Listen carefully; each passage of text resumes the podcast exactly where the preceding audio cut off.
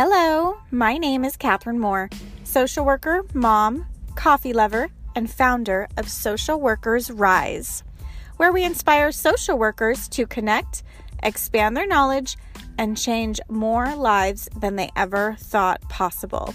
I'm so excited you found my podcast. We will talk everything social work on every level from micro to macro.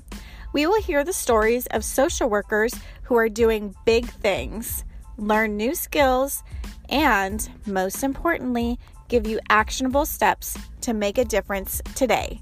Let's go.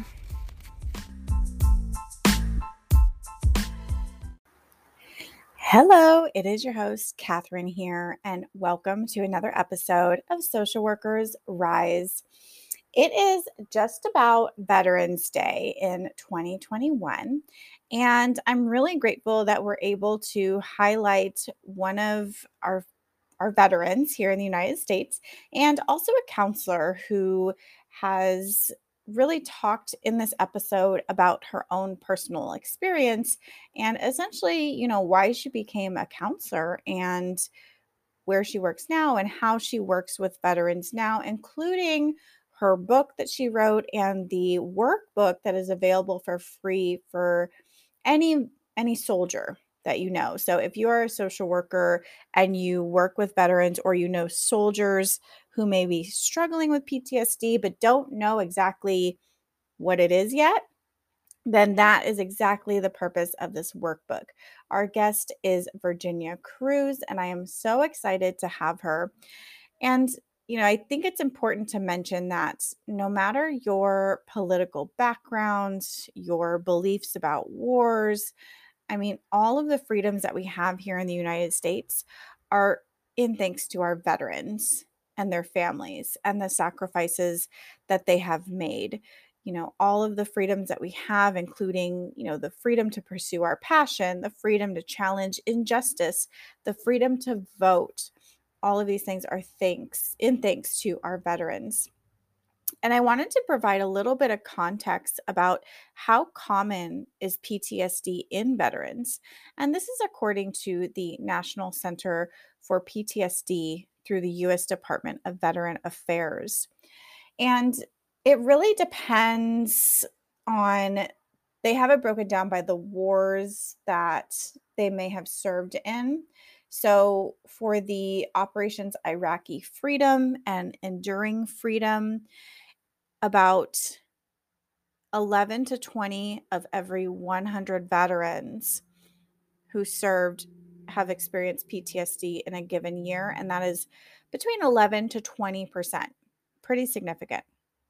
It's also significant for the Gulf War, 12% of veterans um, have PTSD in any given year. And people who served in the Vietnam War, it's about 15% um, that were diagnosed with PTSD um, at the time of the most recent study in the late 1980s. Other factors may also contribute to the development of PTSD in veterans. Um, if they are in a combat situation, that can add more stress to an already stressful situation. It may contribute to PTSD and other mental health problems. Other factors include what you did in the war, the politics around the war, where the war was fought, and the type of enemy that you faced. Another cause of PTSD in the military can also be military sexual trauma or MST. It's any type of sexual harassment or sexual assault that occurs while someone is in the military. And this can happen to both men and women. It is important to highlight that. So, among the veterans who use the VA healthcare system, about 23% reported sexual assault while they were in the military. So that is even higher than the people who have experienced PTSD. And 55% of women and 38% of men have experienced sexual harassment while in the military. Um, and it is important to note that there are many more male veterans than there are female veterans. So, even though military sexual trauma is more common in women veterans, over half of all veterans with military sexual trauma are actually men. So, there is a couple stats for you. The link to visit this page is in the bio if you want to learn more. And with that, we are going to talk about PTSD facts versus fiction. There are a lot of lies and misconceptions that are floating around, not just in society, but within the therapeutic world as well. And Virginia really talks about the different the different lies that she sees uh, within her work working with military and then also that she experienced on a personal level too. So I'm excited for you to listen in to her story. She's going to share, you know, all about the not only the lies but the correct information and then also the three evidence-based treatments for PTSD and the two questions that she feels it's important to ask before we even start the therapeutic process uh, with veterans. So, with that, let's hop into this episode.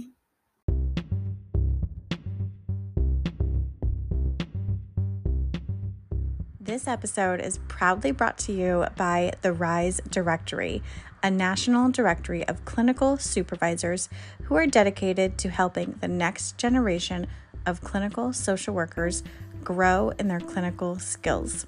The link is in the show notes. Check it out and tell every clinical supervisor you know about this directory. Hello, Virginia. Oh my gosh, I think I hear you. yes, welcome to the Social Workers Rise podcast. I'm so excited to talk to you today. I'm excited to be here. Thank you so much for this opportunity to talk to your listeners. It's awesome. Of course. Yes, yes. You have an amazing and fascinating story. So I'm I'm excited to hear your input cuz we're going to talk about the facts and rumors about PTSD. So I know my listeners may not know you yet, but I wanted to give a little bit of background on on who you are. So you are Virginia Cruz. You're a licensed professional counselor and national certified counselor specializing in military issues and combat related trauma. You provide crisis intervention and evidence based treatments for post traumatic stress disorder, moral injury, depression, combat operational stress, and other diagnoses. You do a lot, Virginia. I do. I do. I, you know, I never, ex- you know, I, when I, I never grew up and wanted to be a, a trauma therapist. I don't think any of us really do. Um, you know, I, I came up in the military. I came to mental health as kind of a second career, but I came up in in the military as a linguist. I'm an Arabic speaker, and so at the beginning of this war cycle, I had a lot of work.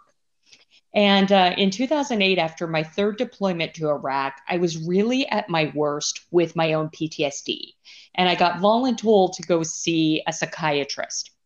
So this was at a military treatment facility in Europe. And the psychiatrist was an active duty military officer, it was a male colonel. Now, at that time, I was really feeling overwhelmed, suicidal. I was in a really vulnerable position because I knew that there was something seriously wrong with my mental health, but I didn't know what it was. And in 2008, we weren't really talking about PTSD. So I was terrified. I sat down with this psychiatrist for the better part of an hour, Catherine, and I answered his questions. I poured my heart out. And at the end of our time, he looked me in the eye and said, You know, Virginia, there's nothing I can do if you can't be honest with me. And I was absolutely bewildered. And then he further qualified his statement and said, You know, we all know that women don't serve in combat, and I can't help you if you won't tell me the truth. Oh my so, gosh. Legit, I wish I were making this up. Um, this particular psychiatrist labeled me with a personality disorder. And he really dismissed my experience. I felt like I was kicked while I was already down. So, adding to insult to injury, I was really kicked by another service member who I really felt was supposed to have my back. I, I remember it so well, Catherine, because, you know, even though I was drinking a lot back then, I remember that that feeling of betrayal cut extremely deeply. I internalized that hurt and I really thought seriously about giving up. And it was in that moment that I realized that man, if I don't figure out how to help myself, I am literally going to die. I'm either going to die by insanity or by my own hand. And uh, I did the only thing I really knew to do at that point, and I enrolled in graduate school. And 13 years later, you know, here I am getting to talk to you and to your listeners.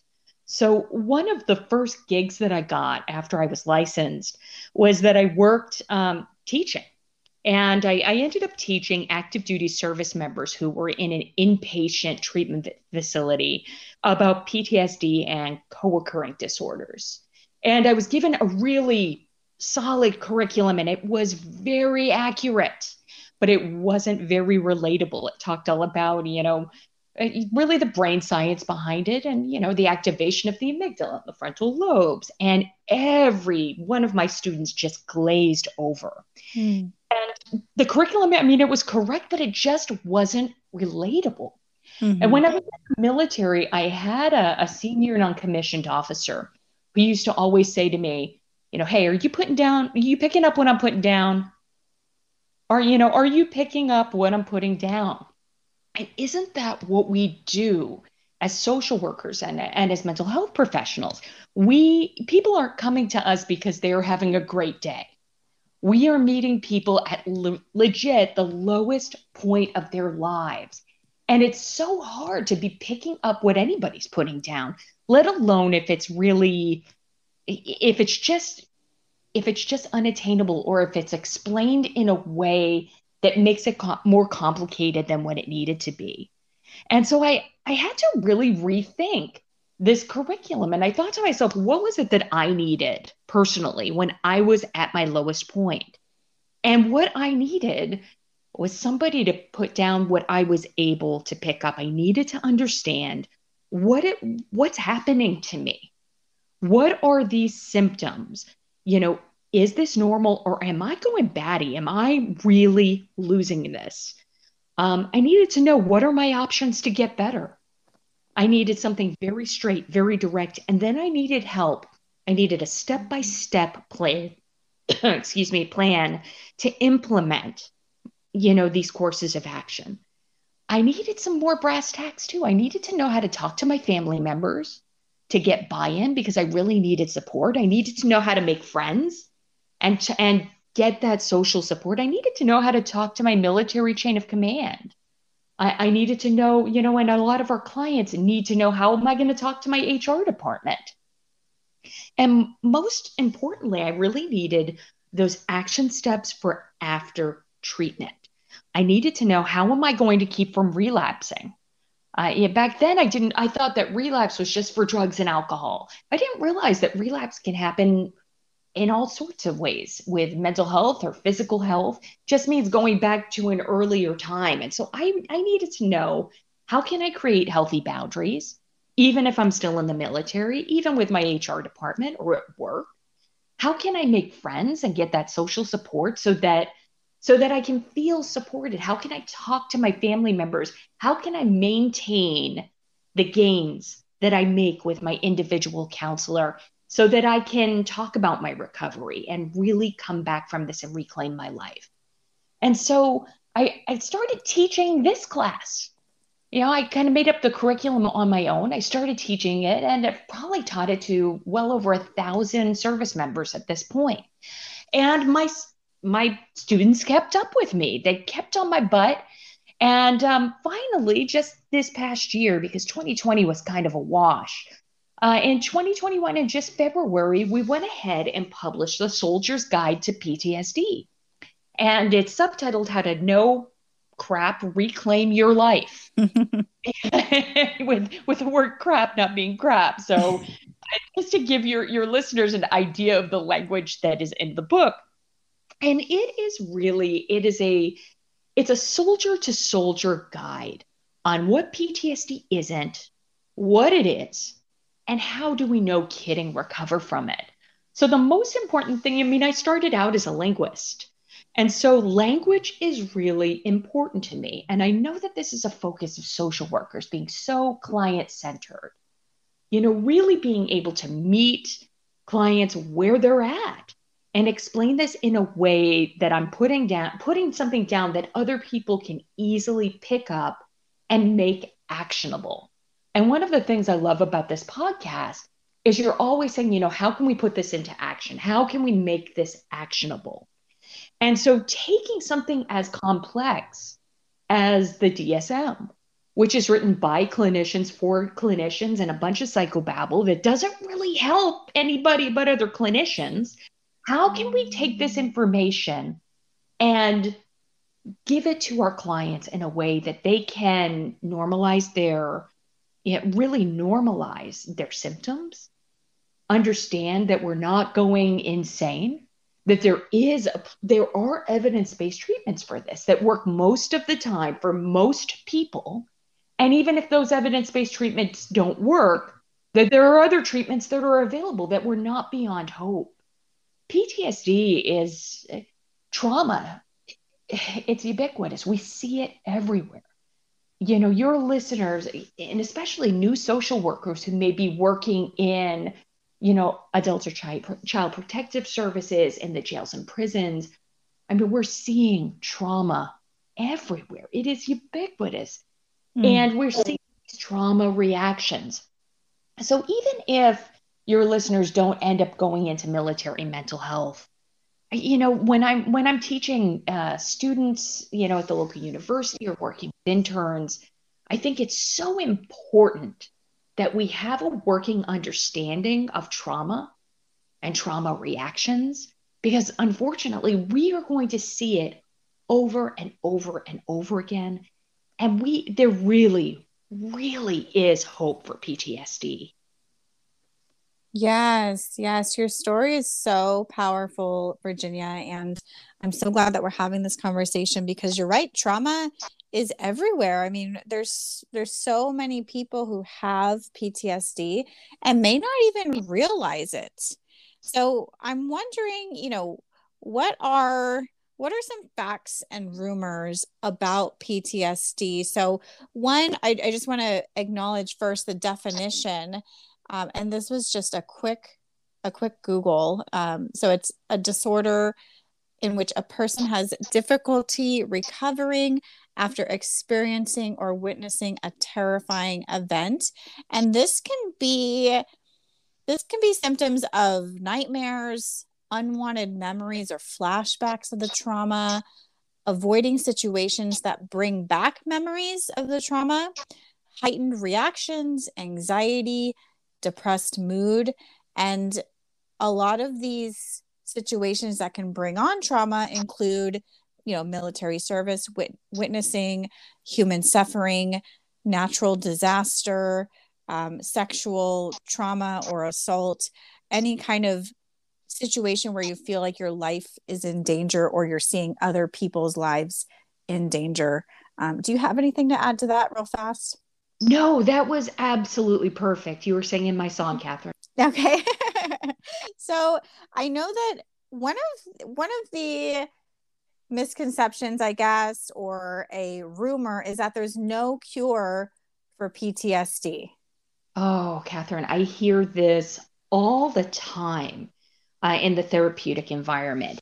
And, and I want to be really clear about these rumors. I wish that I could say that I've only heard these rumors from clients.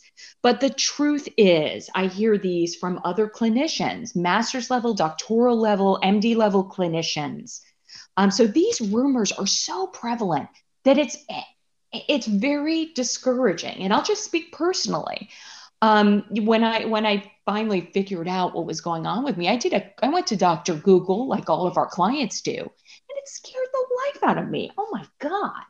And it really it, it can be very discouraging, very dismissing, very belittling. And so I think it's so important when we're talking about what PTSD is to really address what it's not. And the number one rumor I hear in the therapeutic environment is that PTSD has no cure.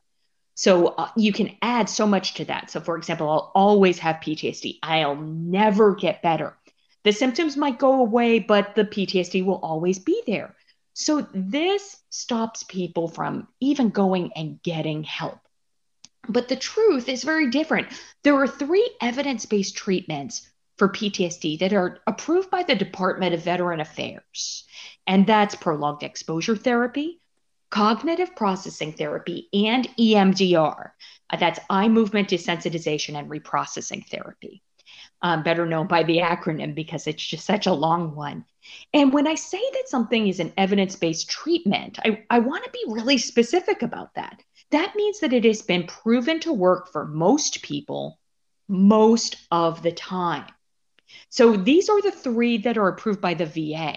The VA, unfortunately, we all know, is a big bureaucratic nightmare. So for something to be approved by the VA, that means it's pretty easy to find. So we can ask for these three evidence based treatments by name. We can go to Google and say, you know, EMDR, Tampa, Florida, 33607, put in our zip code, and boom, we can find all of the therapists within our area who really specialize in that trauma based treatment. But using an evidence based treatment, it's it's important because they're based on peer reviewed scientific evidence. That means that researchers have conducted rigorous studies using scientific methods. They document the research in journals, and then other researchers conduct additional studies to see if it works. So these these evidence-based treatments are tested a lot like the way the FDA would test drugs. So it's double-blind, randomized trials over a long period of time with lots of scrutiny. And when a therapy method is, res- is recognized as an evidence-based treatment, it's kind of a big deal. That means that it works for most people most of the time. Now, let's let's just take the Pareto rule. Let's say 80-20 just to make easy math. So if I had an 80% chance of winning the lottery, I'd play. But if I had a 20% chance of winning the lottery, I'd play also. So that's, you know, it's math. We understand and researchers understand that there are a lot of folks who are going to be outliers and not respond to those three pretty um, pretty readily available evidence-based treatments. And that does not mean that our clients are beyond help. Sometimes we'll, we will label people as treatment resistant, which can be a really discouraging label. But that just means that we have to try a different avenue approach. And all that means is that the three evidence based treatments that are most readily available haven't worked for them. But we have alternative treatments for that. So the use of ketamine, MDMA assisted psychotherapy, uh, the stellate ganglion block, sometimes called the God shot, faith based treatments there is so much money and research and time going into PTSD, and it really is paying off in spades. So, the bottom line is that evidence based treatments work for most of the people most of the time, and that is science. It doesn't really matter how we feel.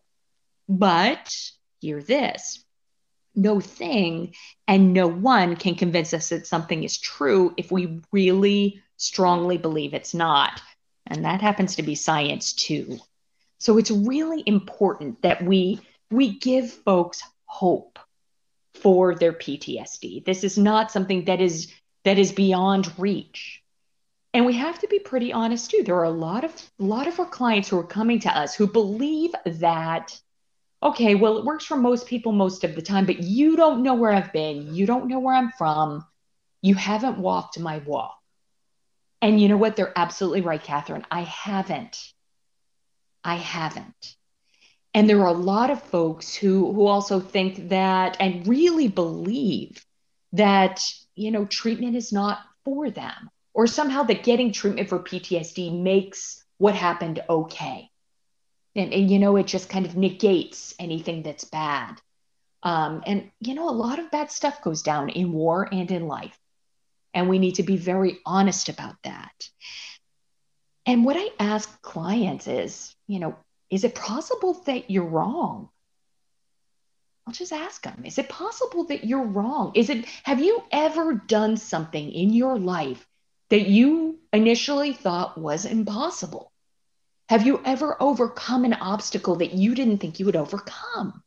Is it possible that you're wrong about you, that you're stronger than you think you are, that you're as strong as other people think you are? And remind me what you've got to lose by trying. So powerful.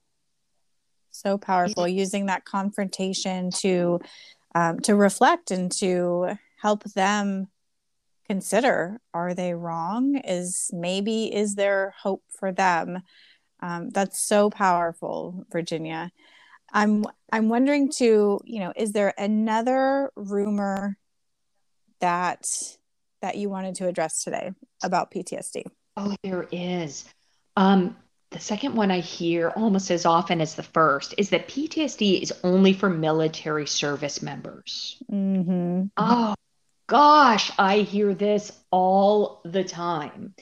And you know, it even gets more granular. And I, I, work in military mental health, so this can this even gets more granular within the military service.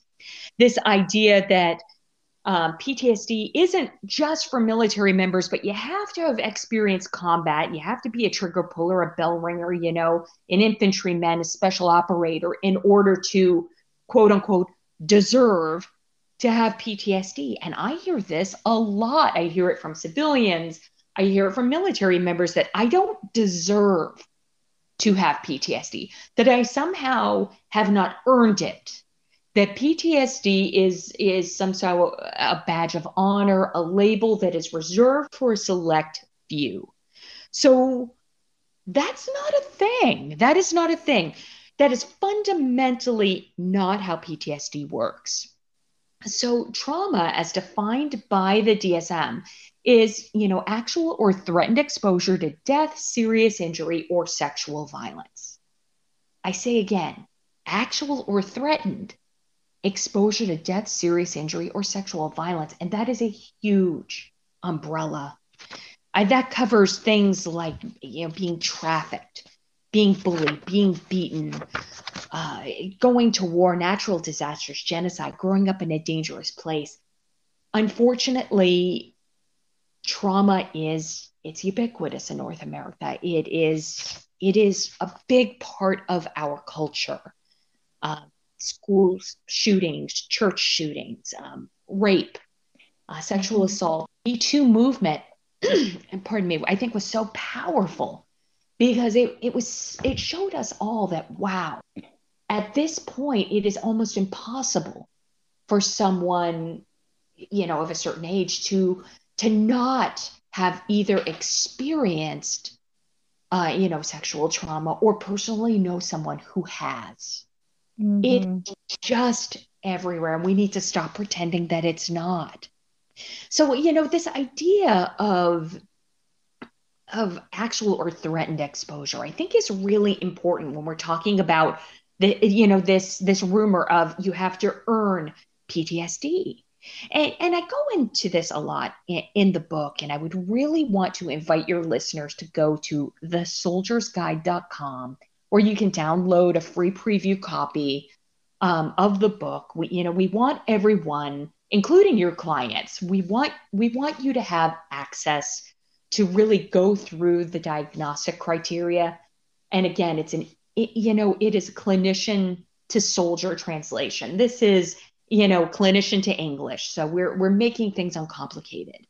But when we're talking about actual or threatened exposure, we have to remember that our body and brain reacts the same, reacts the same when we are under threat, whether it's real or not. And when I'm talking with service members, I often talk about the idea of going out on a convoy. This is a group of vehicles that leave a base uh, to go out in town. So we're leaving a guarded base, we're leaving our guarded home, and we are going out uh, into the wild, wild west. And, you know, even, you know, even if you've never spent a day in the military, everybody here watches TV. We all know that convoys with service members get hit mm-hmm. that there are roadside bombs, that all sorts of bad things happen once we get off the base. And our bodies and our brains gear up whether that convoy gets hit or not every time we leave. Our body and our brain prepares for fight, flight, freeze. So our heart starts to beat. Uh, the reason is to get our blood flowing to our muscles, to get ready because fight, flight, or freeze takes a that's a and, and by the way, we don't get a choice uh, in that trauma reaction, but our body and our brain is getting ready for that, whether we get hit or not gets all the blood to our muscles, our eyes start to dilate, we start to shake or sweat. We are going into kind of our reptilian brain. We are focusing on staying alive. And that is going to happen whether, you know, whether that convoy gets hit or not. When we are walking down, uh, you know, a dark street by ourselves, our heart starts to beat uh, whether there's somebody, you know, and if we hear something um, behind us, God forbid, you know, that this is what happens. So, you know, this idea of deserving PTSD is is pretty ridiculous because no one deserves to have PTSD. Like you and I, Catherine, we're really nice people. you know, we we're nice people. Uh, you know, no, we don't. I don't deserve to have malaria or HIV or schizophrenia, but you know, I don't get a choice in that. And, you know, one thing also is that PTSD is not a contest. Um, and some one thing that I will hear often with within especially military trauma, I don't hear this often. Uh, like for example, when I'm talking about survivors of intimate partner violence, domestic violence, I never hear things like, "Oh, you think you think you had it bad? Well, I went to the hospital three times." because that's messed up. We don't say that, it's messed up. But one thing that I will often hear among veterans and military service members is, oh, you you just went to Afghanistan. I went to Afghanistan and Iraq, or I got blown up three times. And you know, I'm not saying that that that is intentional. I mean, that is a you know, that is a fairly fairly typical reaction to trauma and and and and to our own feelings, but it says more about us than the other person. But there are really unintended second and third order effects. Uh, we can make other people feel belittled, unheard, diminished, and more importantly, it, keeps them from getting the help that they need. You know, it, it is, and everyone, everyone deserves to come back from their PTSD I wish that I could say that the experience that I talked about when I went to see that military psychiatrist was a one off. But in talking with hundreds of service members at this point, unfortunately, it's just not. This, this being belittled, being gaslit, this happens a lot when it comes to trauma. And from a social justice perspective, we need to remember that it happens even more to women persons of color, and people who identify as members of the queer community. This happens a lot. In my case, he told me, well, women don't serve in combat. But we, you know, we hear versions of this all the time, unfortunately, when it comes to trauma. And so it's it's just very helpful to be mindful of that. Yes, yes. I learned so much from hearing you talk. So thank you so much for sharing all of that. And I can definitely relate to feeling like I don't, quote, deserve to have PTSD. So a little self disclosure I lost my home in a wildfire. I'm here in Southern California. So uh, it burned down, my childhood home burned down. I was 15, 16 years old. And I event I don't I don't know. I never got diagnosed with PTSD because I always felt like, well, you know, I was never hurt directly from that event, but you know, there was the perceived or I guess it was a real threat because the fire was outside the house and I was in the house. Um, and it's just reflecting on that natural disaster. And I don't know if it developed over time, but ever since then, it took me a long time to not have panic attacks when I would see a wildfire in the distance. And now, you know, I can appreciate and bringing in a new a new term here. I can appreciate a trigger warning, right? Mm-hmm. So if there is a wildfire outside, I appreciate knowing beforehand, okay, there's a fire outside, it's really far away, there's no threat. As opposed to if I just see the smoke and God forbid if I smell it, the smell is like a significant trigger for me. Um, I will just like lose lose my mind and start crying. Um, but if I have that trigger warning, I can mentally prepare myself. Okay, this is going to happen. It's fine. I am safe because even though you know cognitively that you're safe, like you said, you don't get a choice in it. So your body responds emotionally with all those physical changes, whether you like it or not. So I really appreciate you sharing that. Oh, thank you for thank you for sharing that. That's um what a powerful case in point. Uh, it, it's, you know, trauma comes in so many forms. And, you know, I, I hear folks, unfortunately, I hear other clinicians sometimes saying, oh, well, they were just in a fire, or they were, I mean, that's like, really? Oh my gosh. Mm-hmm. Some of mm-hmm. the things that I hear, and that is terrifying. It was terrifying. Well, they didn't die in the car accident. Right. As if somehow that makes it not traumatic. Mm-hmm. Oh my gosh. You know, and, and it's just that it, it's such the opposite of being client centered. It is just, it's so selfish. And there are so many rumors. And, and like I said, these rumors about PTSD are you know these i haven't just heard these from from you know from other folks who have experienced traumatic events. I hear them from clinicians and they're dead wrong. And you know we have to remember in the therapeutic environment what an un you know there's just such an uneven power differential there. Folks are coming to us at literally the worst time in their life. Folks don't come get it, well, I'll just speak for myself. Folks don't walk into my office or my Zoom room because they're having a great day. They're not wanting to live their best, you know, their their best life and have their aha Oprah moment.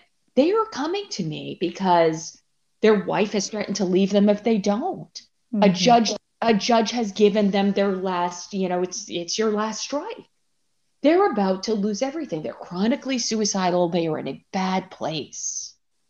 And man, um, and I, I, I probably sound all fired up because I am, I, but it really chaps my behind when I hear people being dismissing of other people's trauma experiences because the it, it's being kicked while we're already down.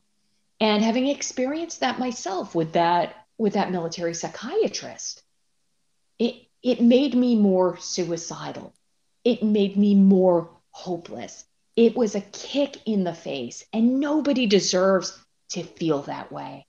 Everyone deserves to be able to recover. And those wildfires, oh my gosh, I can't even watch the videos. I see those videos sometimes um, of like the animals that, you know, guard sheep, you know, the dogs, and I just bawl. And and that what you know, here I am on the other side of the of the country, just what an incredibly powerful experience. And um, my gosh, I'm you know, it's a miracle that you survived that. And I and I get it. Oh my gosh. You know, and, and what a powerful experience that you now bring into your therapeutic environment. Being able to understand when your clients say, you know what, I had this traumatic experience. And it it doesn't have to be the same. Mm-hmm. You know, it's you know, unfortunately, trauma is trauma is trauma. All of the, you know, the criteria don't change. You know, we, you know, sometimes I will hear clients say, well, if you didn't experience exactly what I experienced, then you won't get it. And and you know, and I remind them, you know, I don't have to drive a Honda to know how to get in one and go. Mm-hmm you know, and um, the treatment works no matter the trauma. But to have that experience, to bring that lived experience into the therapeutic environment is incredibly healing. Yes, yes, definitely. And I'm I want to hear about the two big questions that you ask your clients when they come in to see you. Oh, I appreciate that. You know, if there is one thing that I wish I had known when I first got licensed, it's it's what I call the big two. So these are the big two questions that everyone has to be able to ask and answer before we start therapy. You know, uh, because I because I work in trauma, I will often hear from not the service member or the veteran themselves or the client themselves, but I'll hear from a parent, a mom, a grandmother, a neighbor, a, a spouse, a child. And they will say, you know, my dad, my mom really needs help. Can can you talk to them? And it breaks my heart to say no.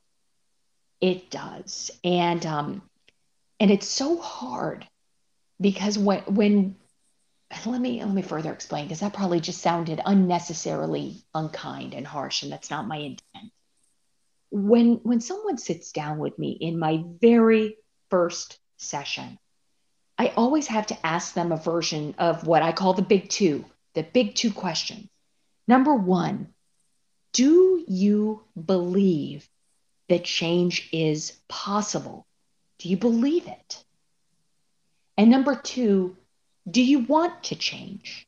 Do you want to? So let's start with question one. You know, I will, we have to really ask our clients, you know, do you believe it's possible that you can recover from your PTSD symptoms and no kidding, reclaim your life? You know, do you believe that that is possible for you? For you? You know, we can expand on that in so many ways. Do you believe it's possible you could get to a point where you're not thinking about suicide every day? Do you believe it's possible that you could be a fundamentally good person and your symptoms are tricking you into believing that you're not? Do you believe it's possible that you could understand your symptoms better and maybe even forgive yourself? I'm not asking if any of it's true. So when it comes to that first question, we have to ask ourselves, you know, do you believe that it's possible that you can recover from your PTSD and no kidding, reclaim your life? You know, we have to really ask, is that possible for you? You know, to expand on that, we can ask, you know, is it possible you could get to a point where you're not thinking about this every day? Do you think it's possible that you could manage your symptoms and not feel suicidal?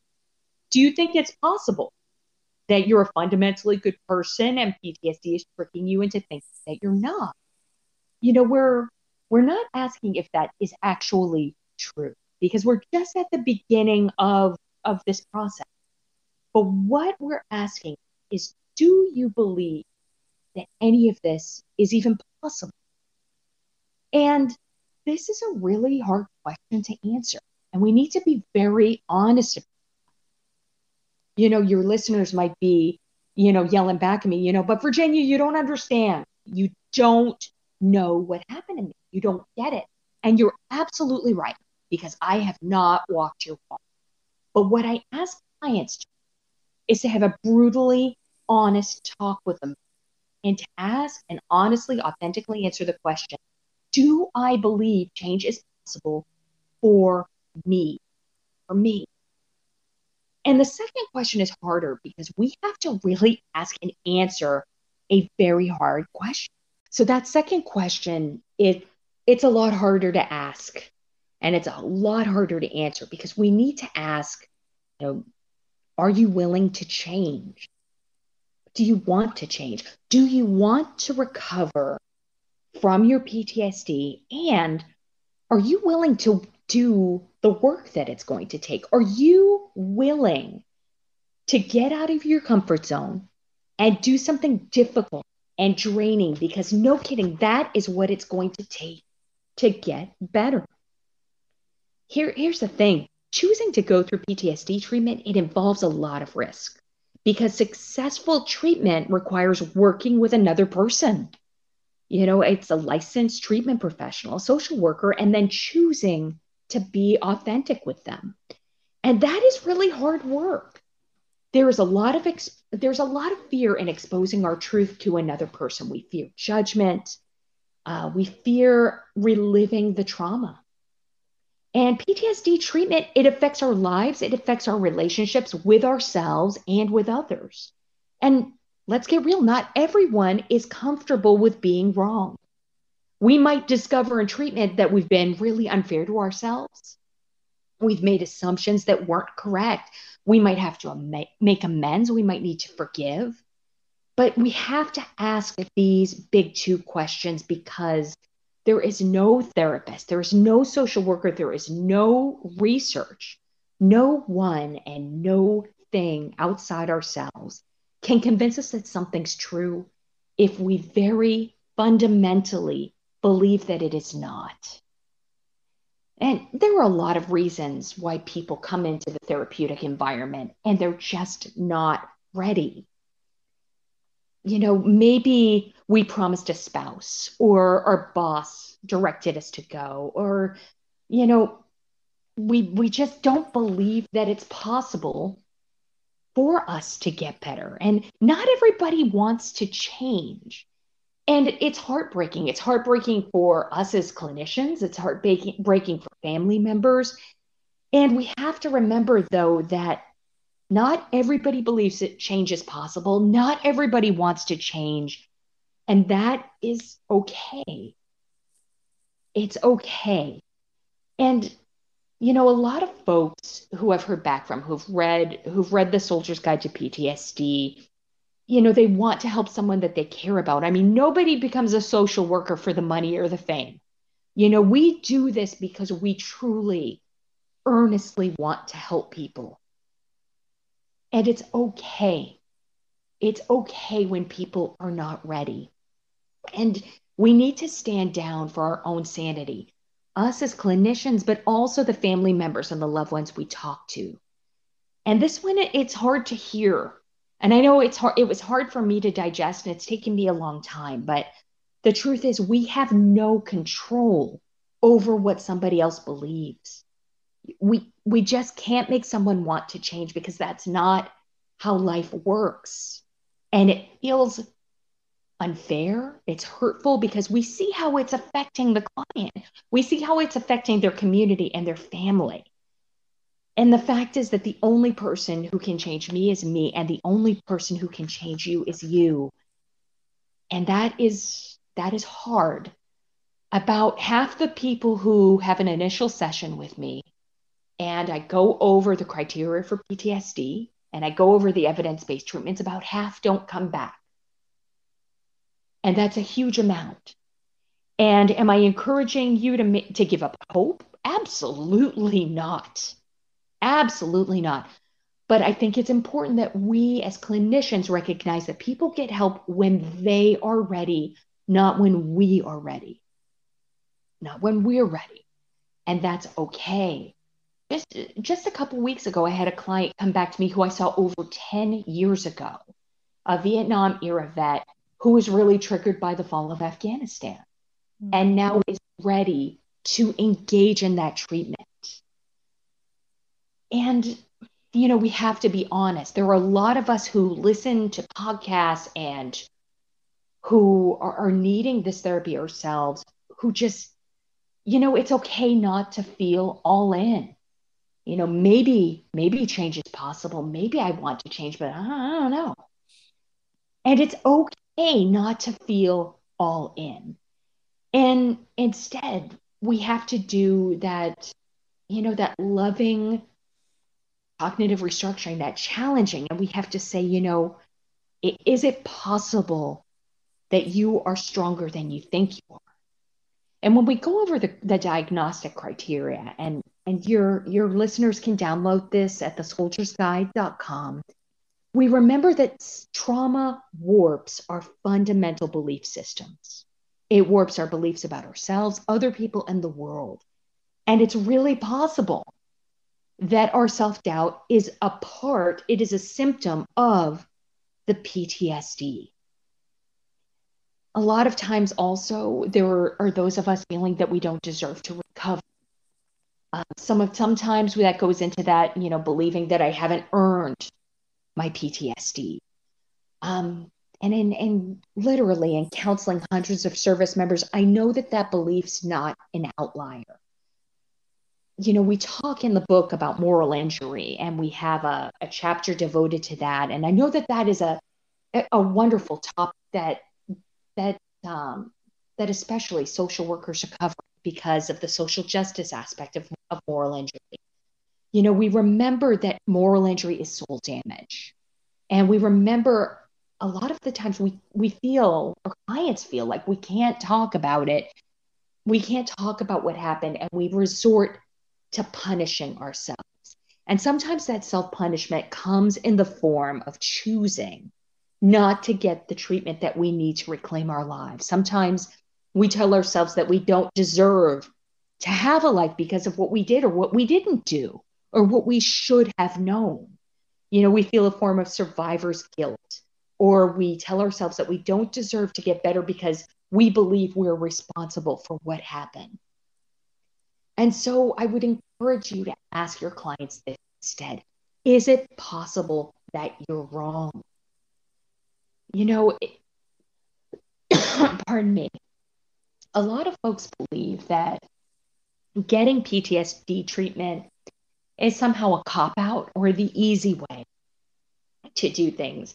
And I would invite your listeners and folks who are listening to learn about evidence based treatments for PTSD because what I can tell you is it is the exact opposite of not taking responsibility. Going through evidence based treatment for PTSD requires us to stare into the belly of the beast, to take full responsibility for our choices, or sometimes our lack of making a choice, and come face to face with our truth. It really is, it's Q course for your soul.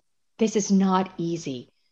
Here's the thing if there's one thing that I know in working with trauma and, and walking this walk, having the privilege of walking with so many folks who have survived trauma, it's that the truth really sets us free. And it's very often not in the way that we expect. Not getting treatment is is sometimes just kind of, you know, it, it's easier you know, if it's doing the same thing over and over again and expecting different results. If we could have done this on our own, we already would have done it. But the truth is, we need to do something radically different. And a lot of time, this starts with our fundamental belief system. And that's why the big two is so important when it comes to trauma therapy. Yeah, so powerful. Thank you so much for sharing, Virginia. Um, our time is pretty much up here. Where can people find you? Oh, thank you so much.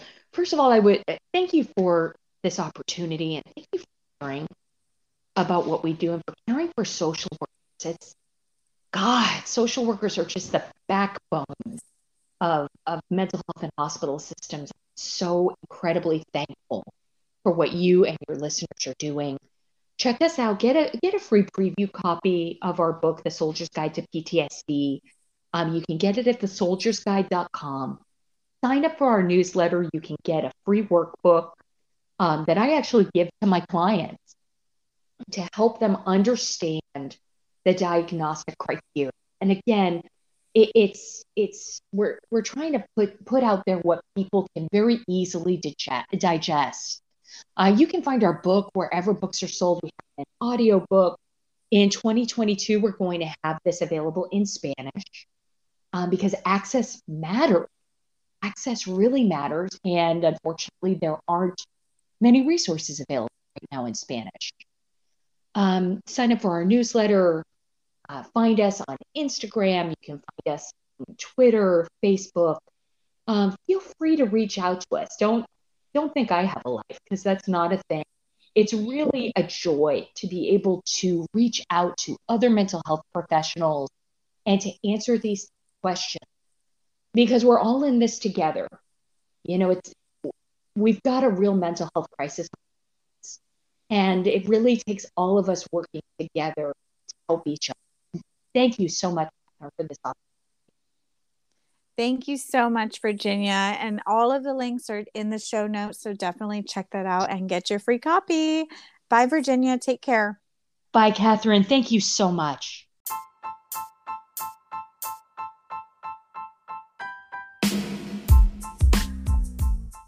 Thank you for joining us on another episode of Social Workers Rise. If you loved it, please open up your iTunes, tap the five stars, and leave a short note on why you love listening to the Social Workers Rise podcast. Also, if you want to share it on social media, I absolutely love it. You'll have me fangirling all over you.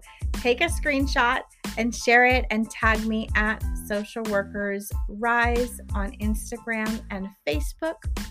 Lastly, just want to leave a little bit of legal disclosure here that the information, opinions, and recommendations presented in the Social Workers Rise podcast are for general information only, and any reliance on the information provided in this podcast is done so at your own risk. This podcast should not be used in place of professional advice, therapy, or clinical supervision. And with that, my friends, I'll talk to you next week.